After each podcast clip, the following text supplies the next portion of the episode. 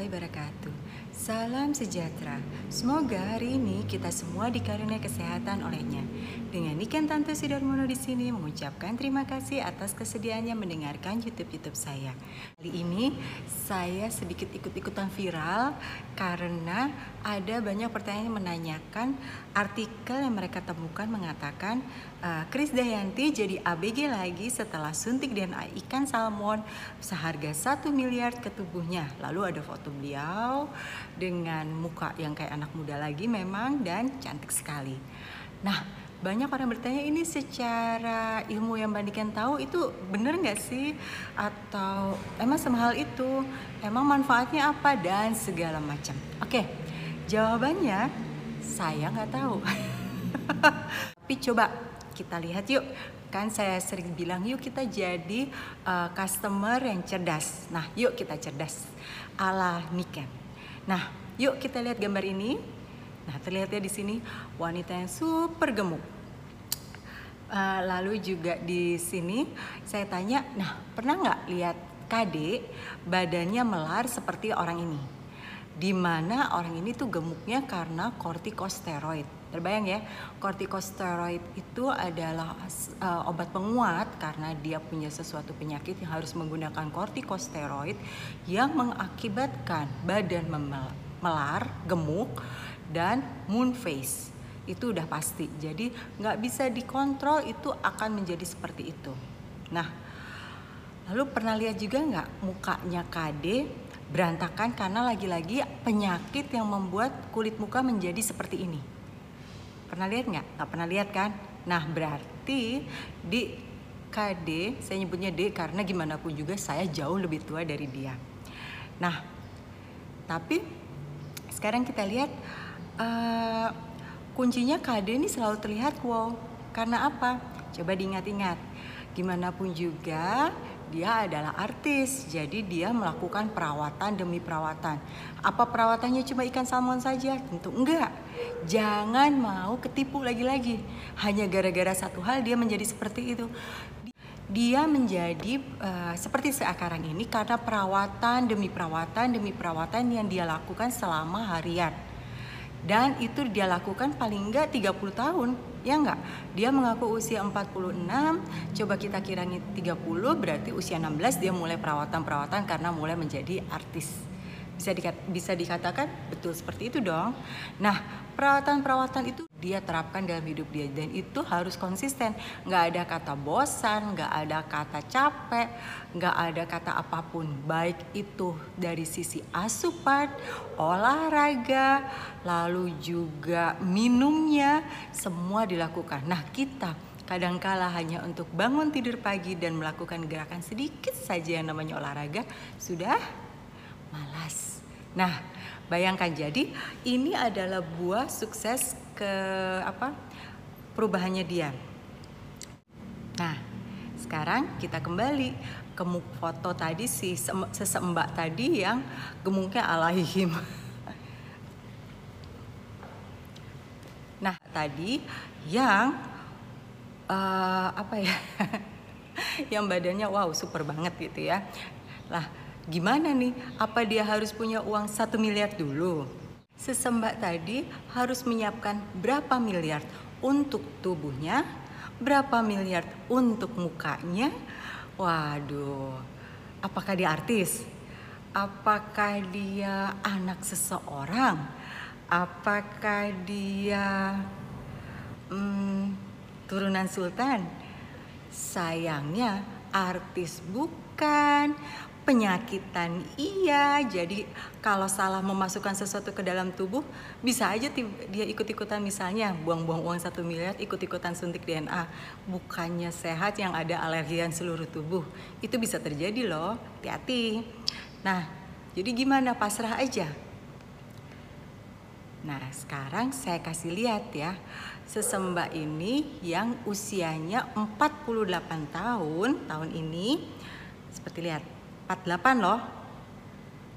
Nah, bayangin berapa ember dia keluar uangnya. Padahal kalau ngelihat ke YouTube sesembah ini, baju dia tahun ke tahun sama semua. uh, tas dia apalagi sama terus sepatu sampai rusak baru diganti uh, gaya hidup yang sangat sederhana bahkan uh, lemarinya jika beli baju baru baju lama itu dihitung jumlahnya harus misalnya 12 pasang ya 12 pasang sisanya itu disumbangkan jadi kadangkala kalau masih sayang dengan baju-baju lama ya nggak usah beli baju. Akibatnya itu bajunya bertahun-tahun sama terus dan itu dilakukan juga seumur hidupnya. Nah, apakah tega mengeluarkan uang sebanyak itu? Yang dilakukan adalah hanya menata ulang hidupnya, meneliti lagi semua asupannya, meneliti lagi akar masalahnya di mana. Ingat, akar masalahnya bukan cuma penyakit saat itu, tapi akarnya apa pencetusnya. Dia rubah semuanya, betul. Dia uh, menyadari dan pasrah pernah terkena kortikosteroid dan mengacaukan seluruh hidupnya tapi dia tidak diam di situ. Dia berjuang untuk membuang semua racun-racun yang keluar dan sesembah itu adalah saya. Norak banget ya. Semua juga tahu dari tadi itu adalah saya. Ya, itu saya, itulah cikal bakal kenapa saya menciptakan LOS 123. Yang kita kenal LOS 123 ini. Nah, bagi yang uh, orang yang pengen kadangkala kita salah cara berpikir. Kita tanya resep cantik ke orang yang memang udah merawat puluhan tahun. Lalu kadangkala orang hanya akan menjawab yang saat itu dia lagi lakukan. Orang mengikuti eh kecelek. Atau juga kena um, kayak tadi nih market dagang satu miliar. Lah bagaimana?